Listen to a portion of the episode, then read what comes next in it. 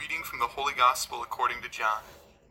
Jesus cried out and said, Whoever believes in me believes not only in me, but also in the one who sent me. And whoever sees me sees the one who sent me. I came into the world as light, so that everyone who believes in me might not remain in darkness. And if anyone hears my words and does not observe them, I do not condemn him. For I did not come to condemn the world, but to save the world. This is uh, the end of the 12th chapter of uh, uh, the Gospel of John. The Gospel of John could be divided in two main parts. The first part is from chapter 1st to chapter 12, and the second part is from chapter 13 to the end. The first 12 chapters are the one that describe what Jesus did and what Jesus said. From the 13th chapter to the end, we have the last days uh, of Jesus on earth his passion, death, and resurrection, and his uh, apparition to um, the women and to the apostles.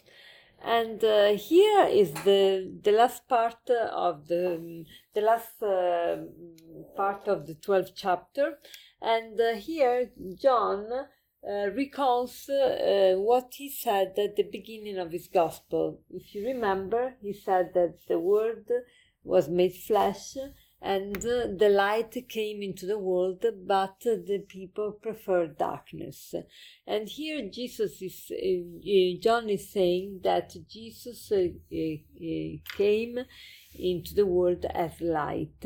So Jesus is light, and if we are the followers of Jesus, we too should become light.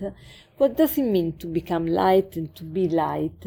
When there is light, there is life, there is joy, there is uh, heat, there is harmony, there is uh, um, everything positive.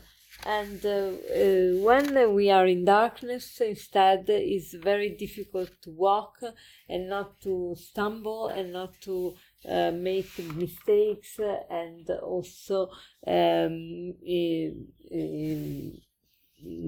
do something harm harm ourselves and uh, so jesus wants us to become light who is uh, uh, full of light? The person that loves.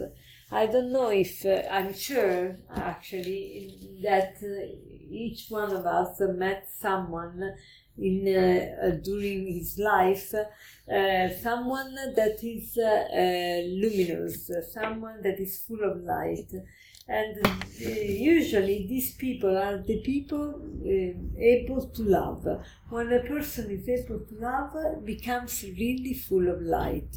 And uh, is a person that is positive. So today let us make the resolution to be positive people. Positive not in the in the superficial um, sense that we see everything good, that uh, nothing is wrong, that everything goes the way it should.